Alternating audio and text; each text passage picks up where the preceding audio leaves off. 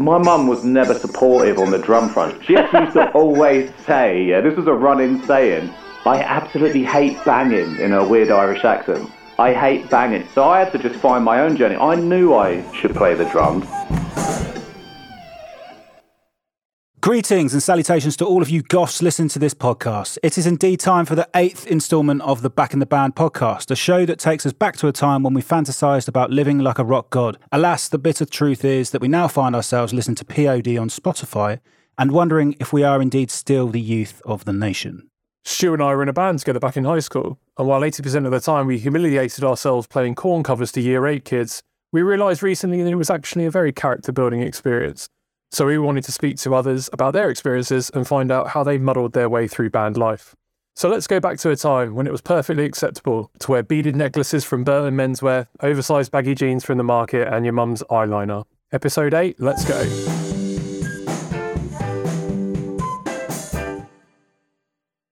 Episode 8 then. Yeah, what? We're nearing the end of season 1. Yeah, we're lining up some big plans for the last few, right, Stu?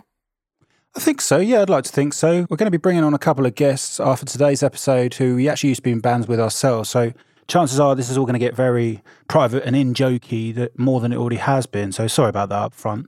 But I kind of like those those in jokes and shared experiences and brotherhood of men. Right, that's what being in a band was all about. I think anyone who's in a band and actually took it seriously, way too seriously as we all did, can kind of get that. And even Bruce, who completely forgot every single part of his lyrics, could even probably Yeah. get that right. I remember taking it seriously at the time, also thinking I'm really shit, but I'm not getting any better either. it was like it was like a real struggle, but that's what it's all about. I wanted to talk to you as well about my brother's wedding band, mate. It wasn't like it was not controversial. It was all just standards. Every single wedding classic song you could think of was played. You know, a few of us chose the tunes, and you know, I was thinking about the wedding band a bit because it always raises some debate. And I needed to get your thoughts on the correct order for a wedding band set list because they went in pretty hard with the indie bangers early on. Chelsea Dagger was played like five minutes in when there's like still kids on the dance floor, and you're a bit like, whoa, you Yeah. know what I mean? Bit bit hardcore. And I was everyone was getting pretty into it. A few of the lads got involved, but when you're like Nan's still around, she's not gone to bed yet or anything. You're thinking, all right, it's getting a bit rowdy. My nan's brother apparently complained directly to the band when they went on their first break at nine o'clock or something. He was like, "You need to calm down, and you need to stop playing all these fast-paced tracks or something." The man's in like his late sixty. He's like in his late sixties or something. And I was like, I sort of get his point, but I'm like, they've been told what to play. What the fuck? So did they did they change their set based on what you said, or you just tell them to fuck off? I think Scott gave them a bunch of songs and they chose the order to play them in. Whereas I was kind of get honest. If I was a wedding band, how would you handle it? Because do you want to get the oldies up first and then get them off to bed? Get the rowdy songs on the end. Like, what? What's your order? You know, what's the right? What's the correct approach? Start with Boogie Wonderland and then sort of like yeah, come to. Get Brown Eyed Yeah. Girl on and then go to bed. But this is kind of the point, right? Like you're always going to get some dickhead who comes up and is like, "No, this is what you should be playing, and I want you to play it." And it's like, "Well, no, it's not your wedding." And going back to the point of being in a band, it was like, "Look, this is for me, and for me only, and my mates." So, to be honest, if you don't want to listen to Dig at eight o'clock in the morning on a Thursday in a school assembly, I don't care. You're going to have to because this is You're what to do it. That's what we signed up for. Yeah. Did he get more annoyed when they just kept playing rowdy tracks? I think he tailed off reasonably early. I think he came at 10 o'clock when, like, during the second set, and he was like, going to go now. I think he drove anyway. But ultimately, I didn't give a shit. I was absolutely off my head, and I could barely remember the band anyway. So it was, as far as I'm concerned, I didn't know any about this till the morning. I was like, it's been a good night. Standard for me. I was like, this is standard stuff. Well, speaking of wedding bands, our next guest actually has a wedding that he's planning. Should we bring him in the room? Let's do this. Let's introduce our guest for the day.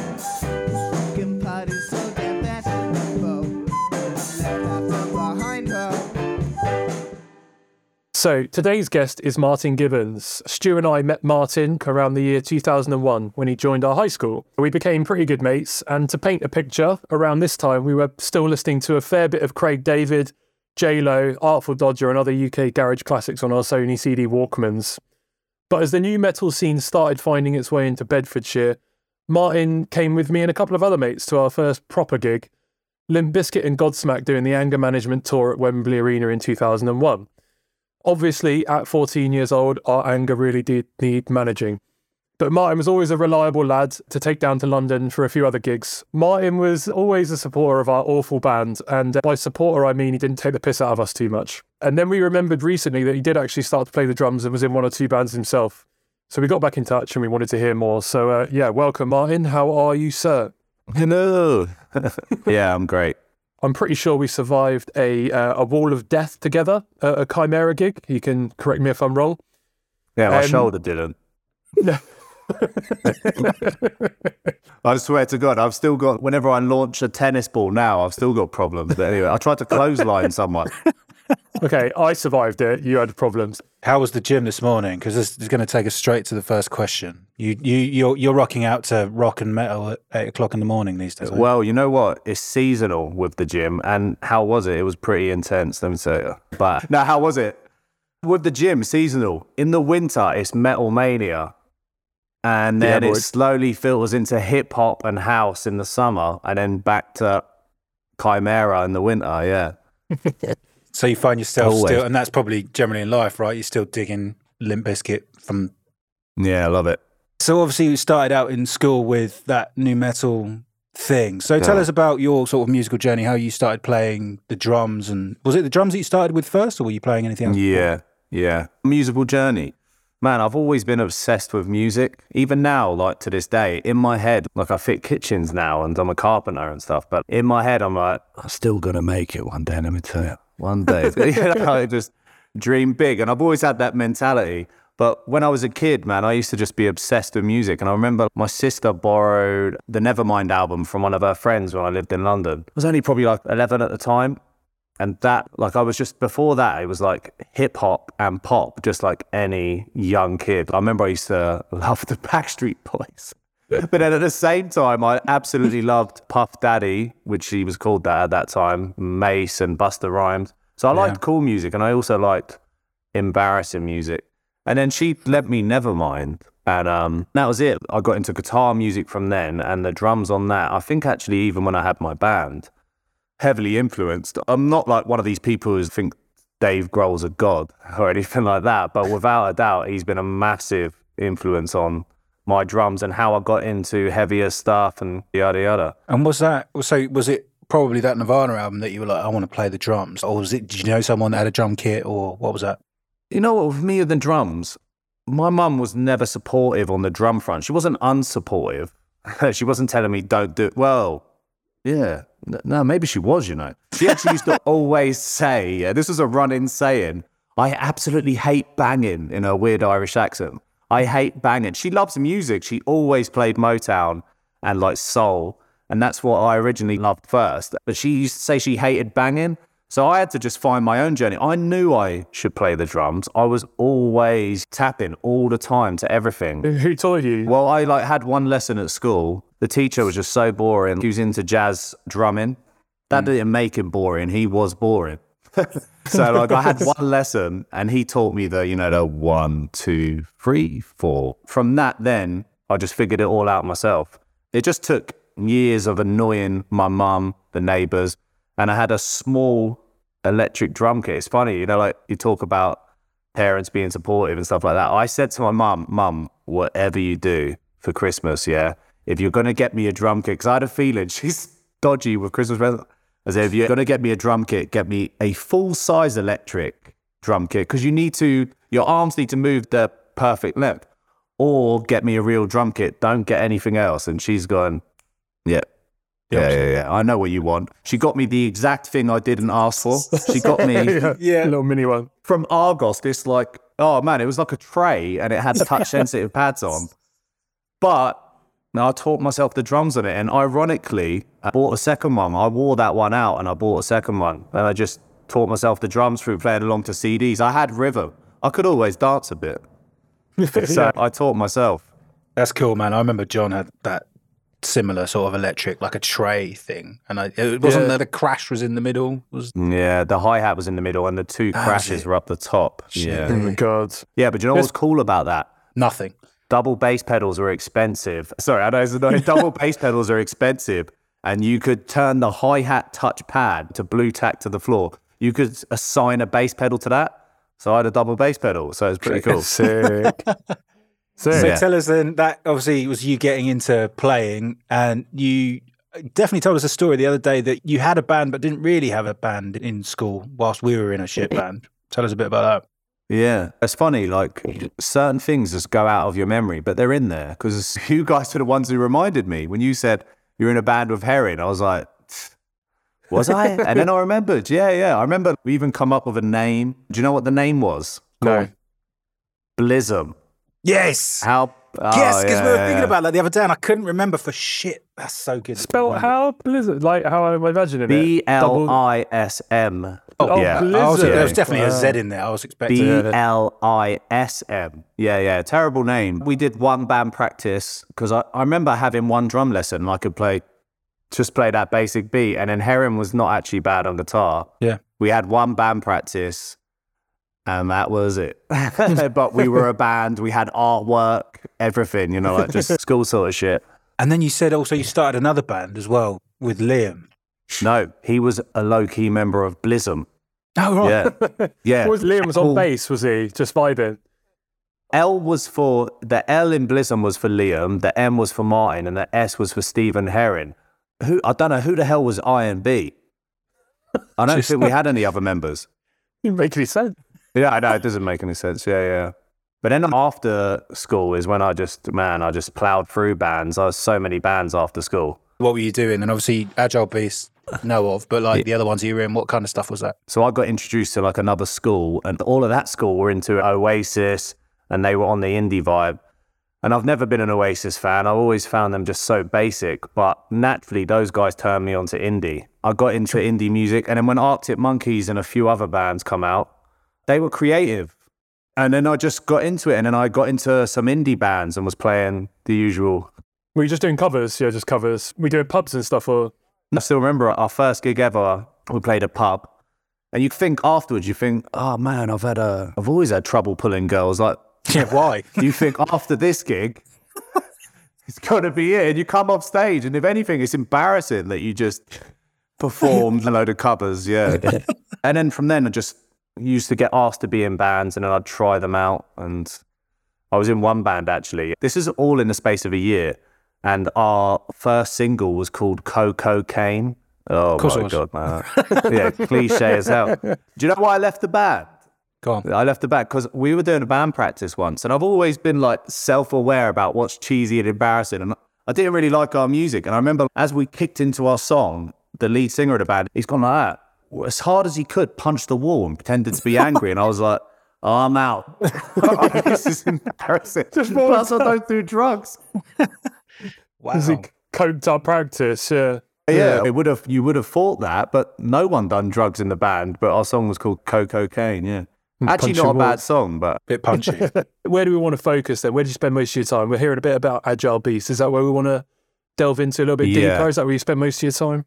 Yeah, that was when the only solid memories that have stuck with me was Agile Beast because that was the only time we took it serious, sort of thing. We had three different names. We started off with Agile Beast, and that was the one that we actually got most notoriety from. Randomly, I never really liked the name. Where'd it come from? The worst thing about it was is we were kind of Arctic Monkeys mixed with the streets, like rip-offs. I didn't realize until Paul had picked our name that Agile Beast is the nickname for the Arctic Monkeys drummer. Oh man, it was just so cliche. And then ironically, their first album, one of our first gigs, we supported there's a guy on the front of their album smoking a cigarette. We actually supported his band. And I was just felt so embarrassed because like it's like up next at Agile Beast, and he's like best Yeah. mates with the Arctic Monkeys. Oh man, Did you tour around Bedford or Bedfordshire or more further? yeah. I don't. It's funny when you're in a band, you think you don't know how to make it, so you you think what what we have to do is rehearse loads in the week and always gig like quantity over actual quality, and we just wasted so much time doing the worst gigs ever around Bedford, London, Luton, but mm. mainly London. We would travel to London all the time to do these gigs. No one's there. I remember we turned up to one gig and literally no one was there. The only person there was the sound guy, Who booked you? and that was. All night. So we just um we just were, oh yeah, fuck it, let's just get drunk and just play the gig. And ironically, those crap gigs are actually the funniest nights, you know. Yeah, Th- no but it's so soul destroying, though, isn't it? When you get there and you're like, oh, my, it's, it'll get busier, will it? And then, so should we start? And you're like, that's fuck it. Yeah, I suppose we're gonna have to, aren't we? Because Yeah. this is shit. No. Stuart, I'll tell you what's soul destroying. Go on. Yeah, so our biggest gig on paper, yeah, allegedly, is our biggest gig and probably our worst gig we've ever played. We supported Babyshambles, which is Pete Doherty's other band. We were the only support for them. Loads of people, sold out venue, and we get there. We drove all the way to South London, this secret venue. We're playing and stuff, and it's just all a crowd full of girls, 17 year olds, who are obsessed with Pete Doherty. And we're just like, they're just standing about a meter away from us behind the barrier, all staring at us. And it was just so nerve wracking because there's nothing worse than being able to read someone's eyes and telling them that you think we're shit. and, and, and then whilst that's going on, Dan, our bassist, has gone rocking out and tripped over his amp and has fell over and just like completely hurt himself. And our lead singer didn't even notice. And I was in tears laughing, but our songs were quite difficult. So like I'm trying to play, and I could see our lead singer looking back, like "The- what the fuck's going on? And yeah, oh man, it couldn't have gone worse. It was just the worst gig ever. It was so strange to watch. Go on, tell us then. So you talk to that point and being self-aware hmm. of what's cool and what's not. So take it back a bit into like school and college. You know, our social circle there at school There wasn't a huge Yeah. amount of people in school, and I think actually we said this before. I think us being in a band actually helped. Certainly, me get less beaten up because we're in a band. But actually, did it No, really? do you think it actually made a like? Yeah, I know, but maybe like behind our backs. Like I wondered, like, do you think that being in a band in our school was a good thing? Did it actually help our social status? Did it actually be like, no, you're fucking embarrassing? In any other school, I think you guys would have been admired, but our school, man, come on, it was just like Yeah, in That's any, I, would, I admired you. I never took the piss out of you guys. I'm sure my mates did, who I hung around No. with. Yeah, I was jealous of you guys. If anything, like, um, man, it's cool to be in a band, but yeah, it wasn't cool to be in a band in our school. Yeah, I mean, it was like Dangerous Minds. That film, our school, it was terrible. yeah, it was pretty ropey, wasn't it, for creativity? They didn't encourage it much, to put it that way. no, nothing at all. It was like if anyone was doing anything fun, it was like just got to bring you down. Like he- he looks like he's having a good Oh, time. yeah, Let's yeah. bring him down. Well, I still struggle. I have to hang out with people from school who've had that same Still bring you down. mentality. yeah, yeah, yeah. Where like they'll think doing this podcast is gay. Everything's gay. They're like, oh, you're doing a podcast. Oh, mate, that's gay. Who do you think you are? And it's, oh, Matt. What was the most rebellious thing you reckon you did? Well, the most rebellious thing I did was an accident. When we were in Agile Beast, we got invited to a lot of random stuff because we had a band manager. And then when we got put in The Guardian, just for context, we got put in The Guardian paper as the number one unsigned band in London. We weren't. Just the guy writing the article had seen us and maybe 40 other bands. And we'd only been playing for three months and he put us in The Guardian as like number one unsigned band. So off the back of that, we got trolled hard because people went on our MySpace like, these are dog shit. Like, we've been playing for three months. There's no way. Like, we were actually good live. Energy Yeah. Live was really good. But imagine the band playing for three months. No way. And we got invited to stuff. We got invited to this rave at this rich kid's mansion in Sussex. And it was amazing. They had like a swimming pool that was like the Playboy mansion, like all caves and everything like that. We were Whoa. so out of place. Everyone's wearing cowboy hats, skinny jeans, shirts wide open. And we were just like playing 1T, 1B on the field and stuff like that. but yeah, it was so weird. It's funny you had to get a glimpse into that stuff, like acoustic bands all playing through the day. And in fact, I randomly closed the joint thinking I was a hero. I got on the drums and did a drum solo. It's embarrassing. I'm so glad there's no footage about from it. But in my head, I was like, God, I'm going to kiss so many girls after this. no one spoke to me. But what I was going to say is, yeah, most rebellious thing I've done. So in the middle of me dancing and stuff, there was a rave at this place. I was dancing. I've gone to Port. Oh my God, I need the toilet. And uh, he, he said, oh, but the, because there was only one Portaloo for 400 little rich kids. So I had to go in the forest. And, uh, yeah, it was a number two. so, and I was just so drunk that I completely forgot. Oh yeah, there's no toilet paper in the Oh forest. And uh, I've gone to Paul. Paul, please, I know you want to do me over here right now. Please go and get me some toilet paper. Uh, honestly, there's no way I'm going out there smelling the poo. He's gone off to get me toilet paper, and the host of the day, who was introducing all the bands, was this crazy gimp in uh, all white leather. Gimp. Yeah, he's wearing white leather trousers in the middle of summer, white leather jacket. Paul's only come back with his leather jacket as toilet paper.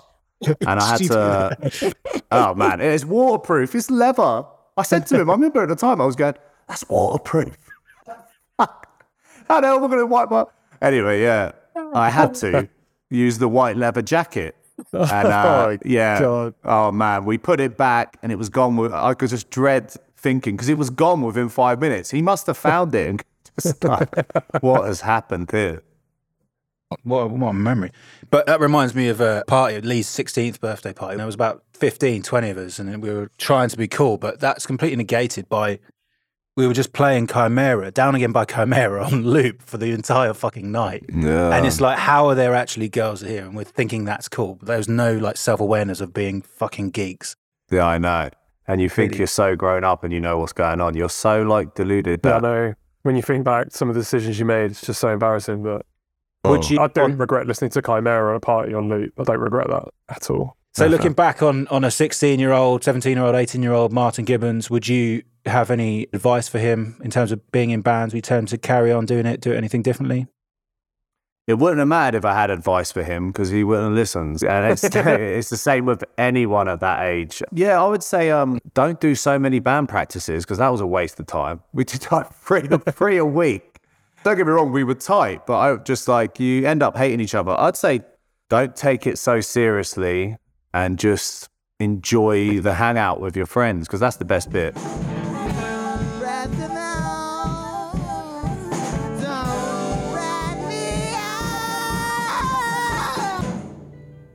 All right, then, folks, it's time for our next segment, which we call My Napster, where our guests share the one tune that transports them back to their glorious days of being in a band in school. We're building our sensational season one playlist on Spotify now, and they are all bangers. So, pressure's on here, mate. Martin, set the scene for us, spill the beans on the track you've picked and why it holds a special place in your heart. I haven't actually picked one yet. I've got about right, three or four in my head. And Right, now that you said you're going to make a Spotify, no, I have. I've got. Don't worry, I've got songs ready. Now that you said though that you're putting it towards a Spotify playlist, I'm tempted to ruin that playlist, baby. and just pick a shit one. No, it's so tough, isn't it? When we were in school, the actual main one that started getting us guys into nu metal was actually the Limp Bizkit song for Mission Impossible. And then off the back of that, we found all their back album. Yeah. Then when I got into Agile Beast and stuff, I'd say the thing that sent me on the journey was um, Arctic Monkeys Bet You Look Good on the Dance Floor. But I don't want to pick that. Yeah, it's so cliche. no, nah. So I'm gonna go with a Nirvana song. Actually, um, I'm gonna go with Nirvana "Drain You." Nice. One baby to another says I'm lucky to meet you. I don't what you think. When I heard that album, I knew I definitely wanted to play drums. So yeah, I'll go with sick. Nirvana "Drain You." That's a sick choice. Obviously, our man Cat, I never saw him live, far too young. But there's this. Have you heard this Elvana covers band? Have you heard of them? No, no, no. They they're an Elvis slash Nirvana cover. He's basically an Elvis frontman. He dresses up as Elvis, comes Oh, out wow. dressed up as Elvis, and they play Nirvana songs. And then they did like Glastonbury. They do like big festivals and stuff, and they are fucking sick. And it's the closest I'm ever going to Oh, get wow. to hear a bit of Nirvana music live. And man, it is banging. Yeah, Keep yeah. an eye out for Oh them. Oh man, I'll try and go and see them. Yeah, well, good. Great choice. Drain you. What a banger. Totally. What were you? Do you remember listening to that on CDs? Or I think we were we on mini disc? No, it's probably still CDs at the time. Right? Yeah, well, it's, well, CDs. I was only 11 and I'm 35 now. So I remember like listening to that. And, I, and I- obviously, Smells Like Teen Spirit in Bloom. I used to love Territorial Pissings and stuff. But for whatever reason, whenever Drain You come on, I was like, oh man, I feel happy. So Yeah. yeah, so Drain You's the one. Cool, man. Good choice.